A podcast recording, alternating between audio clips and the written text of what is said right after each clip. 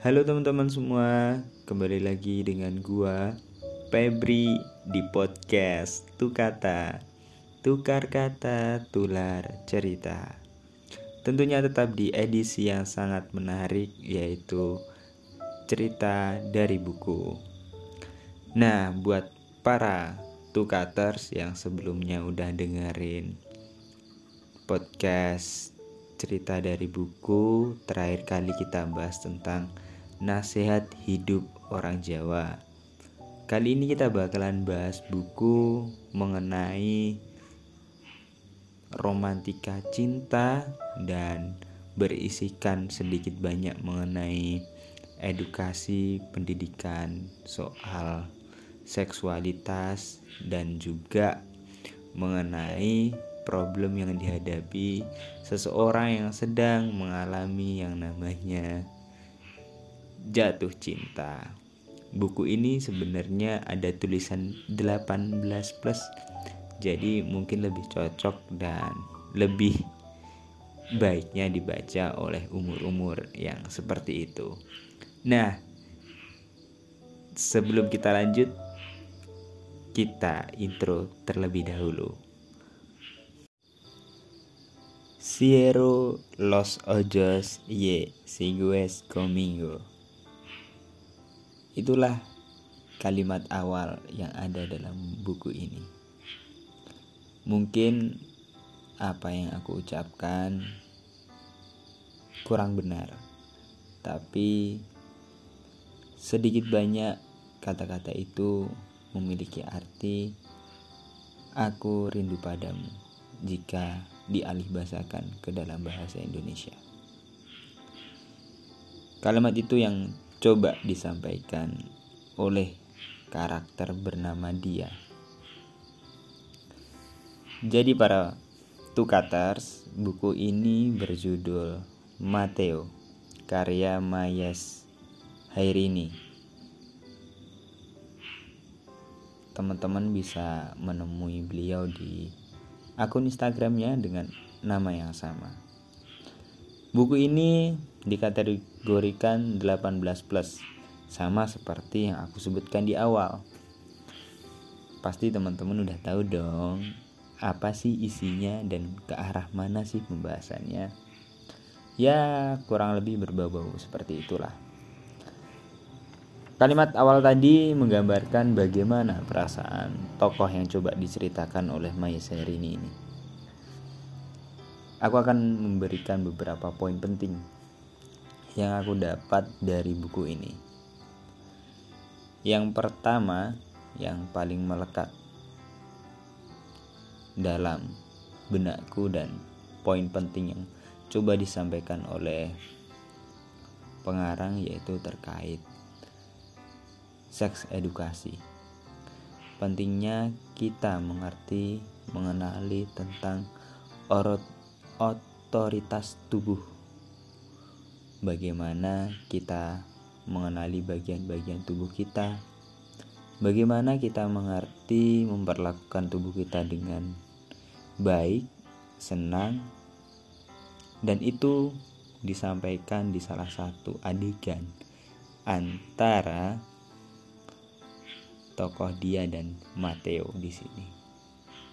Entah ini pengalaman pribadi ataupun karangan yang coba disampaikan secara eksplisit oleh Mayas.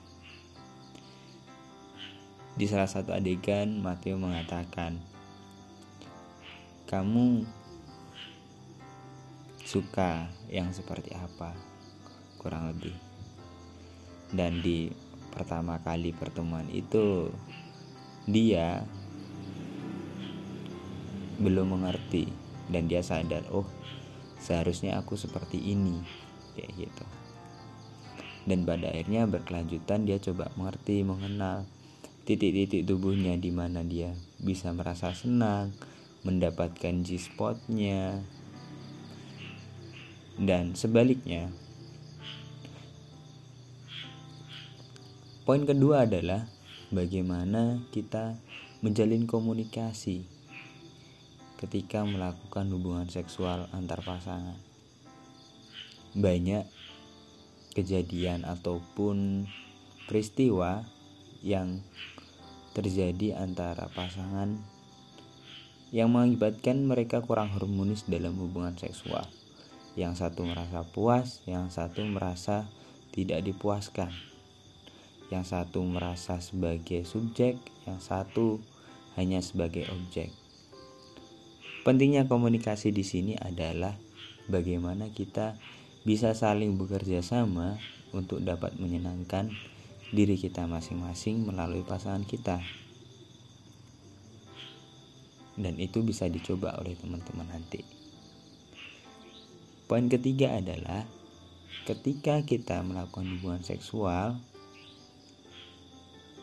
ada banyak sekali variasi ataupun metode yang bisa dipakai entah dari gaya ataupun entah dari foreplay uh, yang bisa kita lakukan di awal. Seperti sebelum kita melakukan hubungan seksual bisa kita lakukan permainan bisa kita lihat entah video yang dapat menggugah gairah ataupun gambar-gambar seperti buku di Kama Sutra dan lain sebagainya yang di situ juga bisa dipakai sex toys untuk lebih meningkatkan daya imajinasi dan juga eksplorasi kita nantinya dalam berhubungan seksual.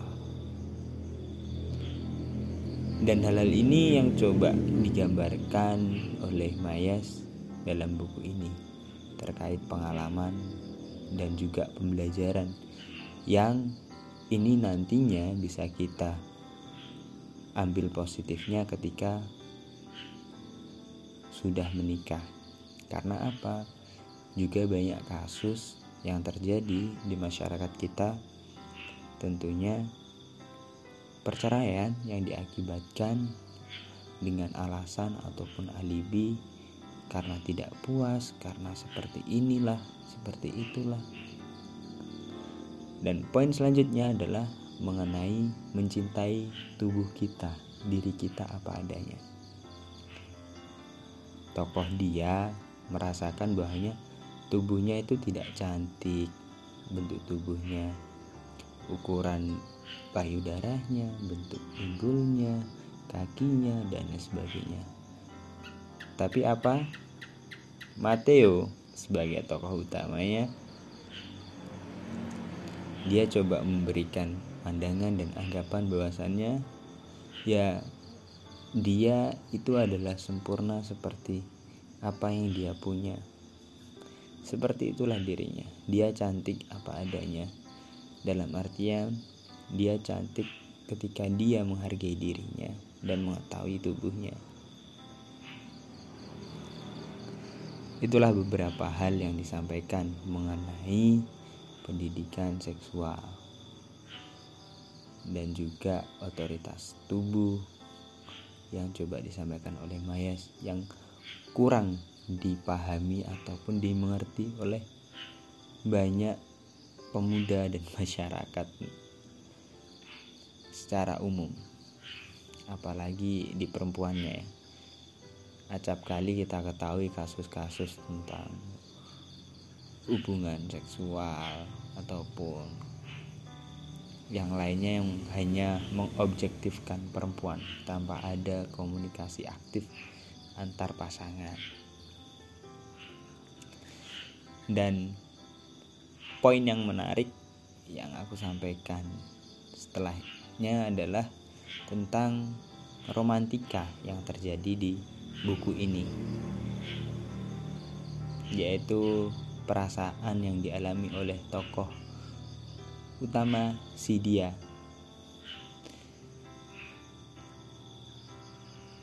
Ketika teman-teman Tukater sudah membaca buku ini, teman-teman akan menemukan sebuah kata bahwasannya FWB itu sebenarnya nggak ada, nggak bisa kalau semisal nggak pakai perasaan. Dan yang perlu kita pahami adalah setiap manusia berhak untuk merasakan dan menciptakan perasaan sukanya pada sesuatu ataupun seseorang. dan itulah yang dialami oleh si dia bagaimana dia mendapatkan perhatian rasa tenang rasa senang yang ia peroleh dari Mateo yang tidak ia peroleh dari Bayu yaitu tunangannya yang setiap hari dia tidur dan lain sebagainya sama dia yang katanya akan dinikahi. Dan dari sini pun kita dapat belajar dapat ambil poin penting mengenai pernikahan tunangan. Itu tidak boleh buru-buru. Tidak boleh kita asal ngomong ke orang tua. Tapi ada pertimbangan matang ada hitung-hitungannya dan tokoh dia ini dia merasakan memang belum siap.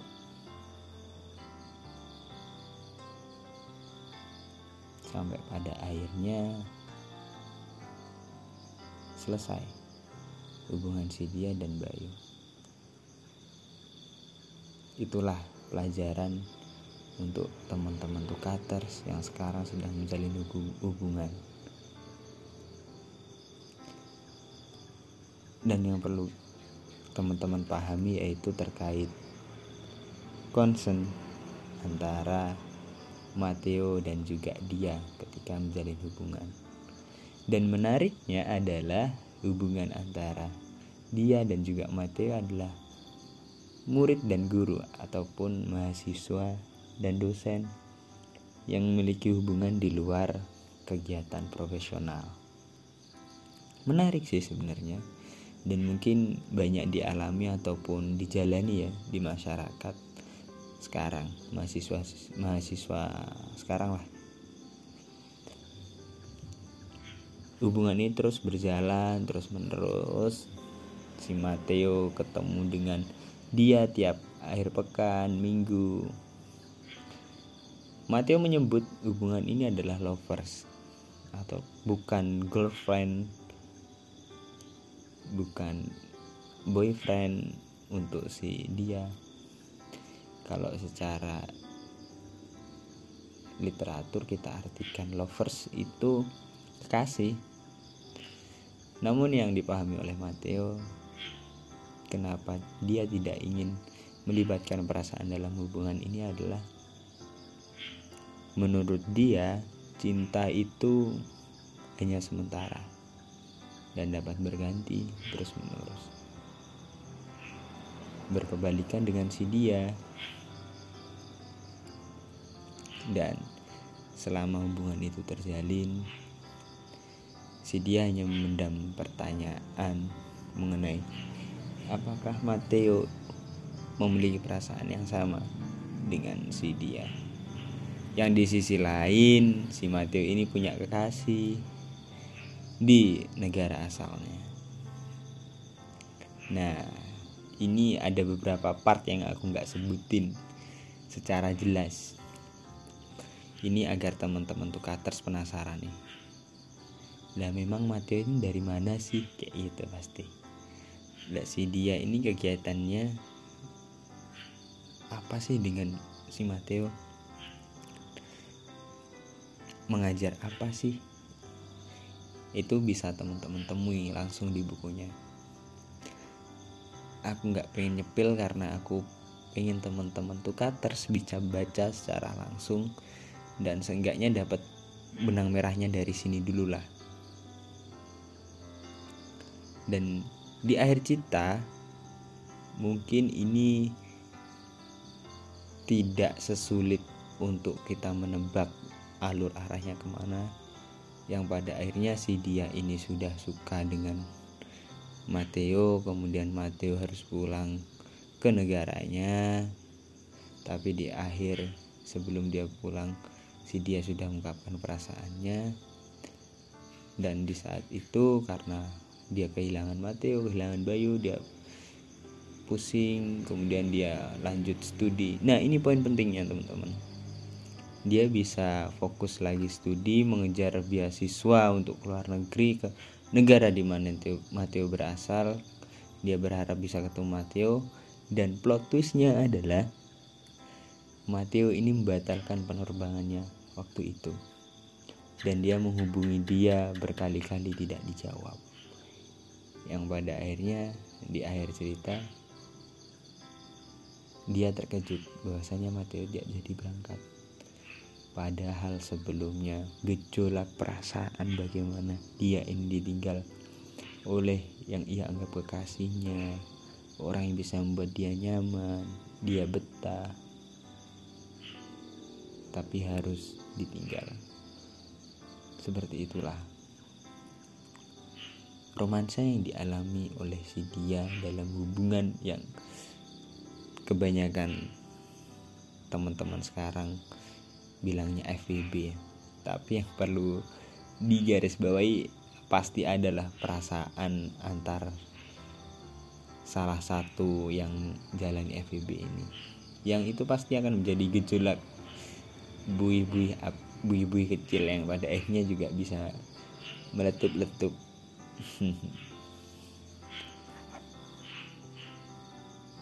Penilaian dari aku dari buku ini sangat menarik terlepas dari ceritanya tadi Mayas seperti menceritakan ataupun mendeskripsikan dengan indah.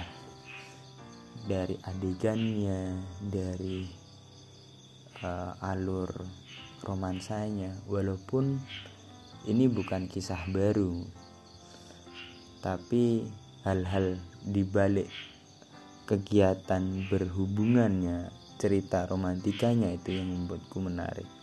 Seperti kita dibawa untuk melihat langsung adegannya. Kita berada di situ di ruangan itu di waktu itu. Itu yang menurutku menjadi poin plus. Nah, semoga teman-teman bisa belajar tentang bagaimana sih LDR, bagaimana sih perasaan yang timbul ketika kita menjalin hubungan tanpa ada status mengikat. Bagaimana kita memahami diri kita ketika memiliki concern untuk melakukan hubungan seperti itu? Beberapa hal itu tadi yang coba aku sampaikan dan aku dapat dalam buku ini. Semoga para teman-teman tukaters bisa mendapatkan lebih. Sebenarnya ada banyak sekali yang bisa didapat ya dari buku ini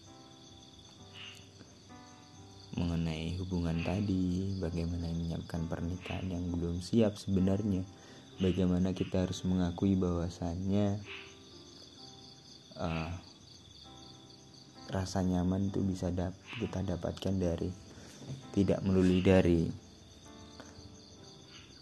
pasangan yang sudah bertunangan dengan kita yang pada dasarnya kita masih belum siap itu tadi dan yang menariknya teman-teman harus paham kan antara mahasiswa dan dosen umurnya ada tingkat berapa tapi penyikapan Mateo dan kepada Mayas itu sangat dewasa sekali.